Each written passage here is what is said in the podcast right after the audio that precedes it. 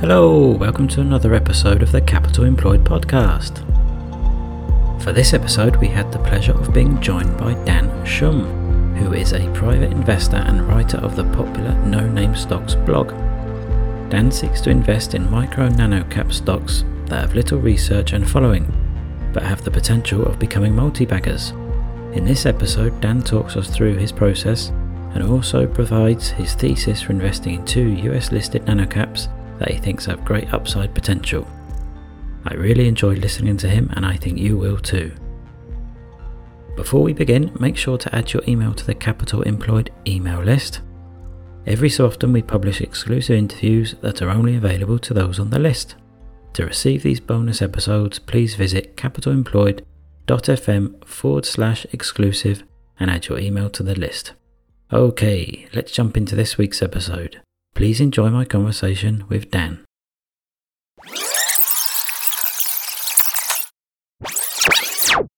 Hi, Dan. Thanks for coming on to the podcast. Thanks for having me. It's great to be here. Uh, I've been following you for a while now, so it's great to have you come on. But um, for those who don't know, can you provide a brief introduction to yourself and what is your investing style? Yes, for sure. So, um, my name is Dan Shum. Uh, I have a blog, nonamestocks.com, uh, where people can find me and see what I uh, talk about. So, I'm I have a wife and three kids. I am I'm 41 years old. I got into stocks um, kind of late in life when I was about 33. So my education is in engineering. That's my degree in college. And my job, full time, I have a full time job. I'm an engineer all day, and I just do stock and finance, you know, blogging and stuff at night, kind of in my spare time. About eight years ago, I was working for a startup and my income was the only income like it is now. My wife uh, kind of takes care of the kids and the startup i was working for went under. And so my income went away and we had to pack up and move to my new job and it left a sour taste in my mouth because i put my family through that. And so i, I wanted to find some way to uh, provide another source of income or a safety net for my family. And so I, I started thinking about what else is out there I ended up reading a lot of books and kind of gravitating towards the stock market. So that was eight or so years ago. And I started just kind of taking over my retirement money bit by bit. So I started with like 5% of my retirement, which was in a, I think it was a Roth IRA. And I just thought I'd get my feet wet and see how things go. And it went well. And I started off with big companies. I kind of moved smaller and smaller, which um, we'll talk about. But uh, over time, as I got more comfortable, I took over more and more of my retirement. And so now I invest all of our retirement for my wife and myself, and then also some, you know, savings that we had sitting in a bank earning nothing. Uh, I took that as well, and so I invest that. I don't, I don't hold any ETFs or bonds or mutual funds or anything. It's all these microcaps and nano caps, tiny little companies that I talk about. That's my whole all, all of my investing money is in that, which is most of my net worth. My style is I own, I would say a lot. I own about 50 to 60 stocks at any given time. You know, the biggest one right now is probably a little over 10% of my portfolio, but they're pretty evenly spread out. Um, you know, the ones with, I guess, I have more conviction or that I'm able to buy more are bigger positions. I kind of require big home runs to, to do well. And so I buy a lot of these little tiny stocks that I think have the potential to grow very big or to generate for the stock to move a lot. I'm not looking for like a 30% gain or 50 or even 100. I'm looking for like 5x, 10x kind of returns. And they don't all make it. So some of them die. I have some that are like 90% loss or whatever. They're kind of just gone but I keep holding them. But then what makes up for it is that I have a number of stocks that have gone up 10x or 5x. And those ones that go way up, you can you can kind of make up for a lot of the losers.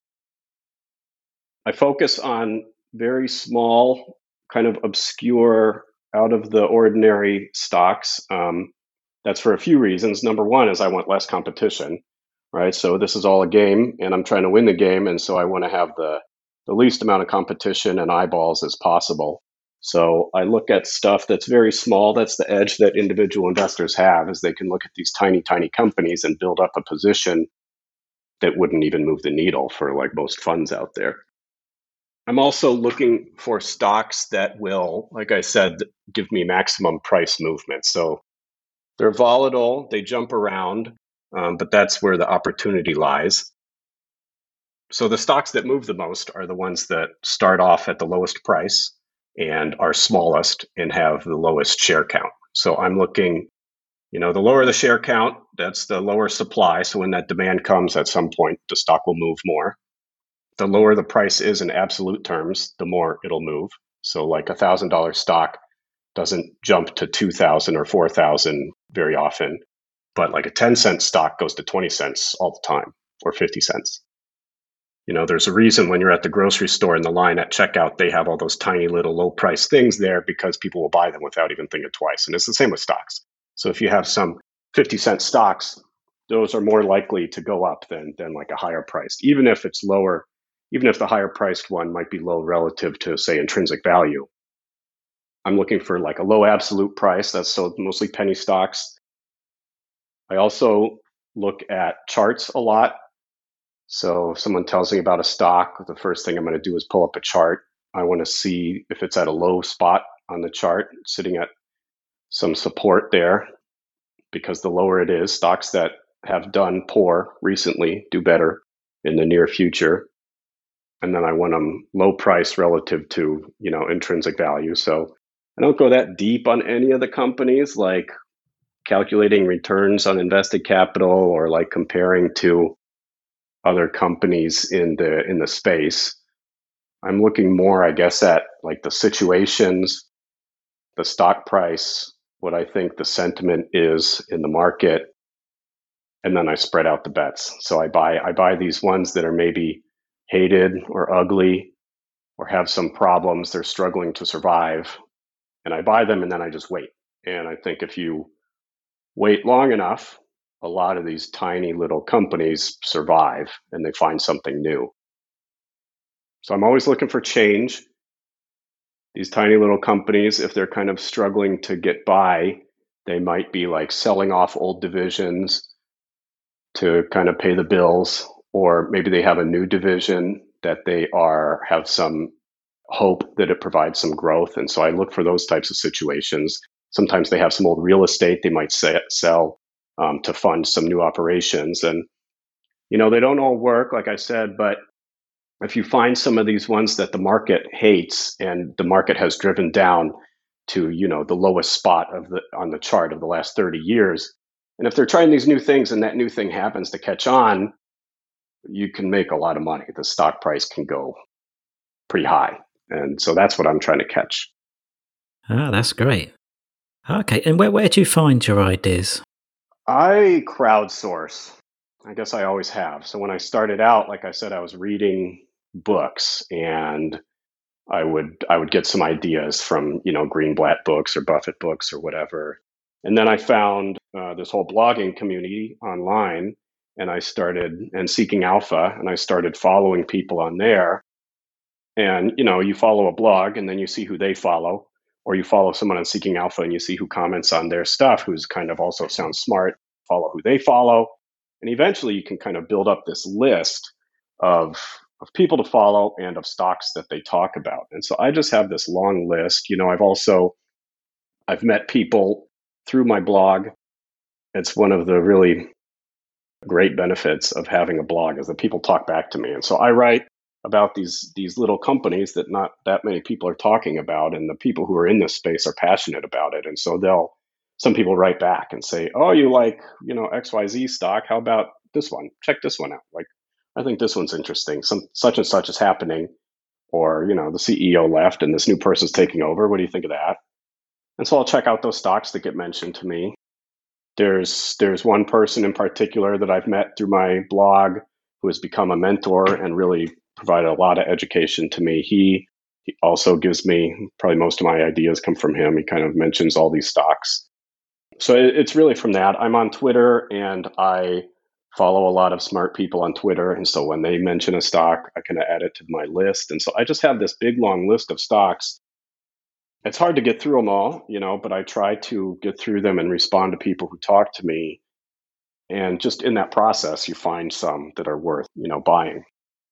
If I have some money to invest and I, I I'm looking for something to buy, I'll just go back through my long list that I keep and look at what is down a lot in the past year. Say what's at a 52 week low or what's been cut in half.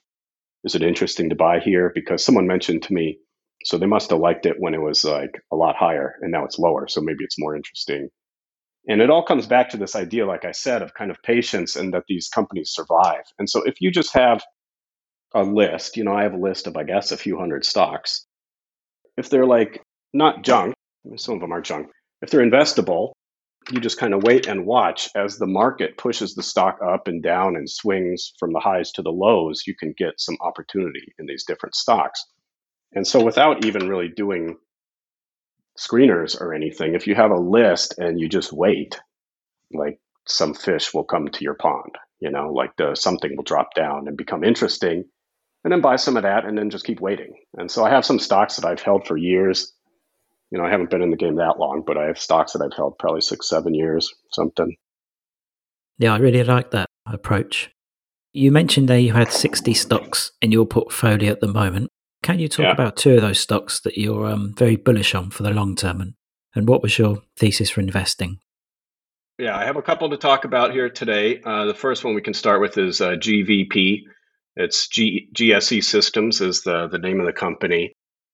It's a turnaround story, and it's going back to what I was saying about like open up a long term chart. If you open up the GVP all time chart that goes back to the mid 90s, you'll see the stock sitting at a low all time low support area, which is about, it's like at 130 ish right now, $1.30 or so. And if you look at the chart, you can see that over the last 25 years or whatever, the stock has come down a number of times to this area and then moved up from this area. Without even knowing what the company does, you can see that and kind of get excited that, like, well, it's happened a bunch of times in the past. The company has survived this long.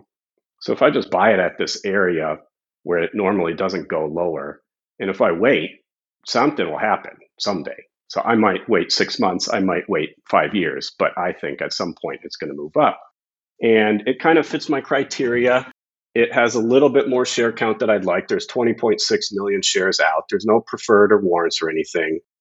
So, so that's good. I, I normally like to have share count. I mean, less than 10 million is ideal anything over say 25 million and i start to get pretty turned off but but it's got a low share count and it's also i'm always looking at the business and i don't want to buy a melting ice cube right if you're going to take this approach of kind of like i'll buy this junk and then just wait until people don't think it's junk you can't buy a melting ice cube or it's going to it's not going to work out so I, I don't go that deep into the companies like i said but i do try to evaluate if i think these companies will likely you know, thrive in the future and have the potential to grow. And so that's where the turnaround comes in. So this company got a new CEO in 2015, Kyle Loudermilk, and he previously was at a few different companies and he has a software background. So GVP, what they do is engineering services and workforce solutions for the energy industry, mostly nuclear. So they're kind of entrenched in this high barrier to entry market and if you have a nuclear power plant and you want to train new workers, they have they can help you with that. If you want them to design a thermal system or something for you, they can help you with that. If you need to hire temporary workers, they can help you with that. But the but the interesting thing is the CEO who like I said he has a software background. So why is he coming to this like staffing company? So what he when he took over, the company had a software component but they gave it away for free, just both the rest of their services. So they didn't differentiate it at all. And if you go back through the press releases, especially over the last couple of years, GVP has really been pushing the software side of things. So now they have they they've been splitting out their software, which is like um, simulation software, training software, and they've been splitting it out as a software as a service type of business, and it's been growing almost 90% of their revenue is nuclear right now. So if you like the nuclear take, that's one thing. But they're also trying to expand into other energy markets. As the world moves towards green energy, wind and solar, and that they, they're trying to push into that side as well. So it's this company that I don't see dying, sitting at a low point in the chart with a new CEO who has kind of done the software type stuff before, and they are splitting off this part of their business that already existed to this high growth potential software as a service offering. And so if you look at the stock price, right now their market cap is about 27 million. Revenue in the last year is 52 million. So if they and their revenue has taken a hit due to COVID. It was 70, 80 million um, the year prior. But even just with 52 million, you could say like at the current stock price, you're paying about half of revenue, 0.5 times revenue for this other existing business, and you're getting this software as a service side for free. That's one way to look at it. The other way to look at it, if you if you say their kind of historic business is worth one times revenue and the SaaS is worth three times, then that would put the stock at about three bucks. I'm not really much into providing valuations. I, I try to more look at the situation as if I hold and wait, I think it's more likely that I'll win than I'll lose. And this is one of those situations. I bought into starting in December when they started putting out some of these, like I said, they've been putting out more and more of these press releases. They started talking more about the software side and they signed up some big customers. The stock ran up to 280 and now it's dropped back down. And so I've been buying more recently. Yeah, it's in a um a sector, nuclear as well, which has suddenly become quite a, a hot area. Excuse the pun. Yeah. Um, so if, yeah. if they can start to ride that wave, if all these governments suddenly realise that they maybe need to start building more nuclear power, mm-hmm. it could, um, yeah, really ride a, a good wave there. Yeah, that, that's another part of it is kind of like, you know, I want a company that will thrive. But if you also buy into these things that are kind of like you said, like these hot button topics, sometimes the stock will move up like not relative to intrinsic value, but just because the general public thinks that like, you know, oh, they're associated with Bitcoin and then they run the stock up, or it's associated with you know, whatever, and they'll run the stock up. So, like you said, it, it could be with all the, um, yeah, energy, green energy, nuclear, uranium stuff. Potentially, it could have a run. Thanks for sharing that one. It looks like a really interesting um, situation there. And how about your uh, second stock that you're bullish on? All right. So the second one I got is one I actually wrote up on my blog in April of this year. And the stock price uh, is about where it was so it's Paragon Technologies, PGNT. This one is less of a chart story and more of uh, cheapness. So they, they have only 1.7 million shares outstanding, which is like amazing to have such a small share count. One of the very interesting things is that a few years back, they reduced the number of authorized shares from 20 million down to 4 million, which usually you see it going the other way and then there's dilution, right? But here they're actually cutting it down. So this guy, Sham Gad, owns about a third of the company. And he fancies himself as kind of a mini Buffett. He used to have like a value blog. He's written a Buffett book. So it's kind of a bet on him, which that might turn some people off because he does have a little bit of a colored past. He has put together in in the 7 years he's been there, revenue has gone up by 100 million dollars while adding only 100,000 shares.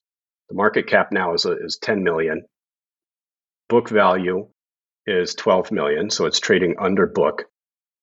In the last 12 months, they've done 124 million in revenue and earned uh, $1.80 per share. That's excluding PPP loan forgiveness. So right now the stock is trading at 0.8 times book, 3 times earnings and 0.08 times revenue, which is is too cheap. It's just ridiculously cheap. They have a few different business units. Um, like I said, the guy thinks he's Buffett, and so he owns a little bit of real estate. They own this kind of electronics distributor in South America. Um, there's a couple other things, but that part is not too. I don't know. Like I said, I'm not looking that deeply into the business. It's it it's just cheap. The stock has come up. I mean, if they keep doing, you know, if they keep earning 50 cents a quarter, then it's going to go up a lot higher. Yeah, I've noticed their return on um, equity and return on capital employed is quite impressive as well over the last few years. Mm-hmm. They had they've had a very good the last year too. I think COVID helped them with this electronics distribution, with all the working from home and everything. it's another one. If you you know, if I look out ten years, I I see the stock being higher. Yeah, it's a really interesting situation. Yeah, okay, uh, Dan. Yeah, thanks for sharing those two. Where can um listeners go to find out more about you? Best way is go to my blog. It's no name nonamestocks.com. I'm also on Twitter at nonamestocks. On my blog, there's an about page where it's got my email on there, so people can email me. I like hearing from everyone and um, chatting. And I try to post as often as I can. You know, it's hard with the family and everything and work, but I, I try to get up about maybe a blog post a month or so. Okay, that's great. Thank you so much for coming onto the podcast. It's been great and I'm listening to your uh, process and the stocks you're into. Yeah, it's been fun.